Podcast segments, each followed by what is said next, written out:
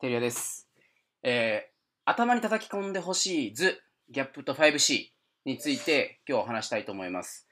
皆さんって何屋さんですか？って聞かれたら何て答えます？ホームページ屋さんって言いますか？はい。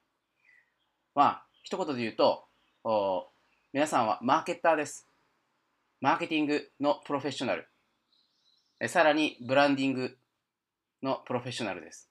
えブランディングとマーケティングっていうことをもう頭に叩き込んでいて、でさらにそのブランディングとマーケティングを実行レベルに落とし込む武器を知っていて、その武武器を使いこなして実現していく、クライアントの目標、課題を解決して、えーまあ、課題を解決して実行レベルに落とし込んでいくっていうことが、えー皆さんのお仕事です。皆さんマーケッターです。で、マーケッターって何かっていうと、まあ、マーケティングのプロフェッショナルっていう、えーことです。日本にはこのマーケッターが圧倒的に少ないです。沖縄にはもうほぼいないぐらい少ないです。特に、えー中小零細企業さんはマーケッターいないです。ま、マーケッターいないですっていうか、社内にマーケッターっていないです、なかなか。はい。僕らはそのマーケティングのプロフェッショナルに、えーなるべきだと思っております。でまず今日はギャップと 5C についてお話したいと思います。はい。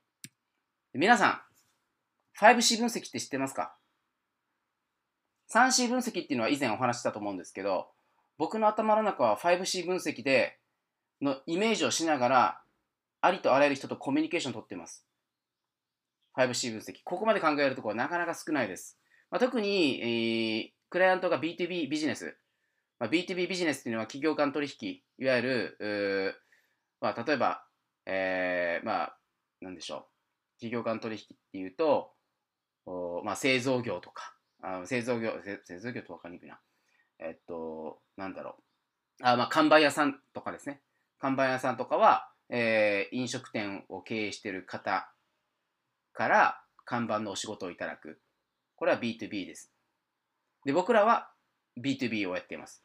一般の方というより、一般の方ではなくて、えー商売をしている方を相手にしているので、うちの業態は B2B です。で、三子分析についてちょっとおさらいすると、まず自社があって、カンパニーがあって、えー競合のコンペティターがいて、えーまあ、顧客のカスタマー、もしくはコンシューマーがいますと。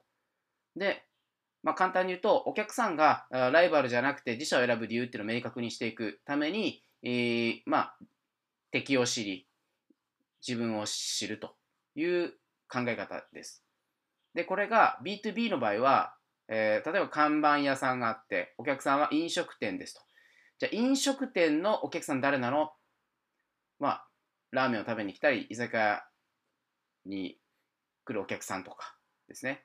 飲食店のライバルはどこなの？とまあ、近場のライバルとか、大手チェーン店とか、いろいろありますね。はい。で、ここを、お僕らホームページの制作依頼っていうのは、あ例えば看板屋さんから依頼来ますと。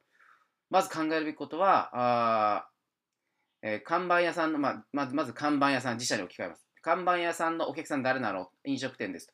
飲食店のお客さん誰なの？と。で、飲食店のライバルどこなの？というようなところまで考えていく。そうすると、どういう強みを作ればいいのかとか、顧客のニーズは一体何なのかっていうのが分かります。まあ、顧客のニーズっていうか、顧客の顧客のニーズが分かります。これをもう頭に叩き込んでください。ホームページを作るときも、もうここ、ここまで考えるべきです。な、何でもそうですね。分かりやすい例で言うと、まあ、あの、昨日はね、シーカヤック皆さん体験していただいて、で、撮影に協力していただいた、ありがとうございます。あそれで言うと、おまあ、シーカヤックっていうのは、まあ、まあ、自社ですね。シーカヤック屋さんがいて、ライバルは、えー他のシーカヤック屋さん、もしくは他のマリンアクティビティを提供しているマリン事業者さん。お客さんは観光客、もしくは旅行会社さん、まあ、修学旅行とかですね。ありますね。はい。で、ここで言うと、じゃあ旅行会社っていうのを顧客に見た場合、えー旅行会社のライバルはどこなの？まあ、旅行会社ですね。旅行会社は、あの修学旅行の案件を取っていきたいので、他の修学旅行の体験えーなんだろう、他の旅行会社では提案してこないような、えー修学旅行生のニーズに、学校のニーズに合わせた提案をしてくると思います。その提案したいなと思ってるときに、えーまあ、コロナだし、密にならないところどこなのかなって。あやっぱ海で、あの、なんか、マリンスポーツがさせた方がいいんじゃないかなとか。なんかそういうことを考えてネットで検索して、まあ、C 会会社を見つけるみたいなことですね。なので旅行会社さんの顧客は学校ですと。で、えー旅行会社のライバルはまだ旅行会社であると。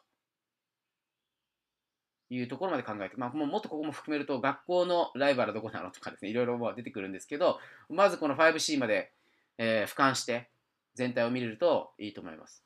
そうすると、調べる、何を調べていいしたらいいのかとか、クライアントにヒアリングする内容がもう明確になってきます。あちなみに、旅行会社さんのニーズってどんなものですか？とか、ね、2年前から、あの旅行会社は計画を立てて予約を入れてくるわけですけど、2年後、3 4年後、見据えて今から動いていくわけですよ。そうすると、どんなコンテンツを、そのどんなアクティビティを提供したらいいのかなとか、そういったことがこう見えてきますね。はい。なので、皆さん、マーケッターの武器としては、この 5C 分析、これも頭にとにかく徹底的に叩き込んでください。自社の、自社、ライバル、お客さん、市場ニーズはどんなものなの？お客さんのライバルはどこなの？お客さんのお客さんはどこなの？そこを明確に考えてみてください。はい。で続いてギャップ。はい。これは、あのーまあ、僕がクライアントと話するときに、えー常にイメージしていることです。話するときというか、常に話さなくても、そのお仕事をいただいたりとか、まあ、お仕事いただかなくても、自分と関わっている人たちを思い浮かべたときに、常にこれを考えています。この人のやりたいこと何なの？現状どうなの？で、なんでそういう現状問題が起きてる？その理由は何なの？っていうのを明確にしていくと、お何が課題なのかっていうのが分かってきます。課題って解決することが重要じゃなくて、課題を設定した、まあ、課題の設定が重要です。解決すべきテーマを、テーマを明確にする。それができると、ほぼ解決します。だけど、なかなかその解決すべきテーマっていうのが、こう、まあ、解決したい課題っていうのはたくさんありすぎて、本質的なことが分かりにくいんですけど、このニーズの全容図、このギャップは何なのっていうのを、この絵をまず頭に叩き込んで見てください。この人のやりたいこと何なの？現状どんなの？背景何なの？なんでホームページを依頼してくるのと？ホームページ作りたいんですって、ね、相談来たときに、えどうして作りたいんですかってまず最初に理由聞きますと。あ、なるほどと。あ、集客したいと。あ、そうなんですねと。え現状どうなんですか？いや、全然来てないよと。コロナで厳しいよと。あ、なるほど。ちなみにコロナ関係なく、3年、何々さん3年後、4年後、5年後、10年後ってどんななりたいんですか？って。いや、こうしたいよと。え、そうなんですねと。あ、こうなりたいんですね。で3年後から、もうそれ達成してる未来から現状を見たときに、何を解決した方がいいですかねと。みたいな。そういったことを、まず、まずゴール。未来から、未来の5年後とか、まあ、未来の自分から現状を見る。そうすると、このギャップが出てくるので、このギャップを一個ずつ潰していくと。こういったことが、あの、分かると、僕らはクライアントに対してどんなコミュニケーションを取ればいいのかとか、クライアントはこういうニーズがあるから先回りしてこれやってあげたらいいんじゃないのとかですね。そういったことが見えるようになります。はい。で、皆さんぜひ、あのこの動画を見たときに1分間自分自身のゴールをもう紙に書いてみてください。10年後どうなってるのとか。いや、10年イメージできなければ3年後でもいいです。3年後どうなってるのと。で現状どうなのと。え何ができてないのと。ここを明確にしてみてください。で、今担当してるあのクライアントさんの案件、ね、案件のその人の、その人のゴールは何なのかってその人のイメージをして現状何なのか。ただ言われたこと、ここちょっと修正お願いします。これ追加してほしいってこと分かりましたってやるぐらいだったら、もう、それはもう本当に素人のレベルなんですけど、僕らはプロのマーケッターなので、あ、こういう修正、こういう追加がありまししたいんですけどって言った時になぜそれを思ってるのかっていうのをまずまず最初に考える。そうすると、お客さんこうしたいって言ってるけど、お客さんのゴールを達成するために、この作業をしない方がいいっていうケースも出てきます。そうすると、あ、こうやりたいんであれば、このやり方がいいですよって提案ができるようになります。なので、まずゴールは何なのか、現状なのなのか、えそれに至った理由は何なのか、それが明確になると、まあ、やりたい、まあ、何々したい、欲しい、具体的な行動欲求が出てきます。はい、で僕は人とこう、まあ、コミュニケーションしてて、あの、なんだ、皆さんびっくりないつも思うと思うんですけど、どっからこの人仕事取ってくるのと思う思うと思うんですけど、僕は営業全くしてないです。あの、もう会話していくと、勝手にですね、もうこれ癖ついてるんで、勝手にですね、ギャップが生まれてきます。あのギャップが生まれるので、解決したいというふうに、まあ、ニーズが出てきます。ニーズが出てくるので、テラさんちょっとお願いできるってなります。そういうことです。はい。これはですね、僕はもうイメージしてないです。まあ、もう癖、癖です。もう会話の中で癖で、頭の思考回路ももうこういう癖についてるので、この人何やりたいのかなってもうすぐイメージして、で、イメージして興味持つから突っ込んで聞いていくと、ああ、なるほど、これ問題だな。あ、だったらこんなしたらいいですよって言っちゃうので、癖で。なので、どんどん仕事が入ってきちゃうということです。なので皆さんこの動画見たら1分間まずは自分のゴールは何なのと。どんな人生歩みたいのどんな人になりたいのと。何をしたいのと。っていうのを、箇条書きでます。書いてみてください。1行でいいです。自分はこうなりたいと。じゃあ現状どうなの？いや、できてない。え、なんで？背景ですね。はい。もうこのゴールと現状、背景。これを明確にできると、自分のやりたいことが実現できます。はい。だブランドバディーズはですね、多国籍集団にしてしたいんですよ。3年以内に。で、あのまあ、浅見さんがね、あのアメリカ行くので、アメリカ旅行、社員旅行、ね、会社経費で 全額負担で行けるようにしたいんで、儲かりたいんですね。で、アメリカにただ行くだけじゃなくて、ビジネスとしてちゃんとつながるようなこともしていきたいですし、で、まあ、あの、多国籍っていうのも別にアメリカ人だけじゃなくて、いろんな、あの、まあ、例えば、ね、フィリピンの人とか、あの台湾の人とか、いろんな国の人たちが、こう、と、なんか面白いことできたらいいなと思ってます。じゃあ現状は？っていうと、いやいや、うち全然まだまだ英語もできないし、僕自身は英語もそんなできてないですとか、あの、えー、そういう外国人と仕事する上でどんな問題が出てくるんだろうかとかですね。とか、いろんなものが出てきます。まあ、仕事のスタイルは違うだろうなとか。っていうことを先読みしてですね、だったらグローバルのプラットフォームを使った方がいいなってことで、顧客管理はハブスポットを使ってます。サイト制作は Wix を使ってます。で、通販サイトは、え、Shopify 使ってます。これは、もう最初からグローバルの人材、海外で普及しているプラットフォームを使えば、あのその慣れてる人を採用すればいいだけの話なので、仕事の進め方は変わらないです。で、コミュニケーションもあの人に依存しないようにやるために、ね、今あの上等を使ってタスク管理してタスクベースで、えー、仕事をするようにしてそのタスクに必要なものを、まあ、動画でトレーニングしたりとかっていう環境を作ってますこれはもうそういうゴールを見据えてるから今からそれ取り組んでるとまだまだ全然できてない課題も多いんですけどあの3年後見据えた時に3年後から始めるのか今から始めていろんな問題にぶち当たって解決していくのかでは全然そのノウハウのあの得られ方が違ってくるので、今これを取り組んでいる最中でございます。なので皆さんぜひ、ゴール、現状、これをもう書いてくださ。い。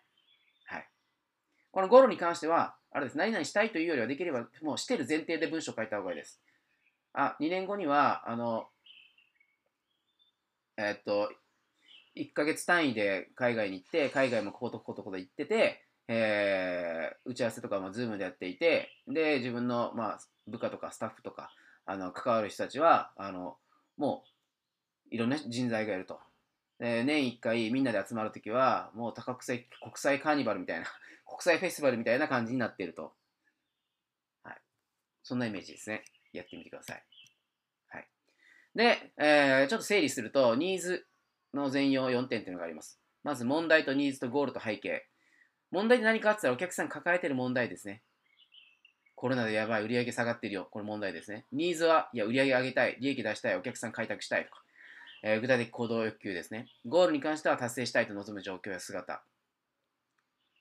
背景はニーズやゴールが発生した背景、理由、環境。はい。この4つをヒアリングしていくのがディレクターの仕事であったりします。まあ、ディレクターだけじゃなくて、あの、ね、サイト制作とかあの画像を作るときもそうです。あの、何かしてお客さんに提案し、まあ、作りましたと。お客さんから何か違うなって言われるのは、これがずれてるからです。ずれてるから。ここ理解して進めていけばずれないです。クレームとかも、もうここここのこの4点がずれ、認識がずれてる場合はクレームになります。コミュニケーションがうまくいかないです。なので、皆さんがやるべきことは、お客さんのゴールをイメージして、そのゴールをお客さんと共有、もしくは認識がずれずれないと。で、現状の課題をお互い認識、これもずれないと。だから解決策もこういうふうにやると。このゴールと現状、現状がの認識がずれなければ、あの、何かうまくいかなかったとしても、大体解決できます。はい。ここも頭に叩き込んでください。はい、あまあ、ニーズの2ニーズは2つあるってあるんですけど、これはちょっと前は多分お話したと思うんですけど、あ、また豊川が出てきた。よく出てくるな、こいつ。まあいいや。まあ、ニーズに関しては潜在ニーズ、潜在ニーズっていうのがあって、えー潜在ニーズっていうのは、ニーズ、もう、これを実現していきたい、やりたい、これも解決していきたいっていうものが、もう、自分自身で理解、明確になっているもの。潜在ニーズっていうのは自分自身も気づいてない、やりたいこととか問題点ですね。はい。ゴールと、現状、ニーズ、そして、この 5C 分析。これ。これをベースに頭に入れながらお客さんとコミュニケーションとか質問すると、これが明確になってきます。まあ、これを明確にしながら、これも突っ込んで聞いていくみたいなイメージです。はい。なので、今日覚えてほしい、頭に叩き込んでほしい図としては、このギャップと 5C。これを皆さん頭に叩き込んで、一流のマーケターになってください。では今日も一日頑張りましょう。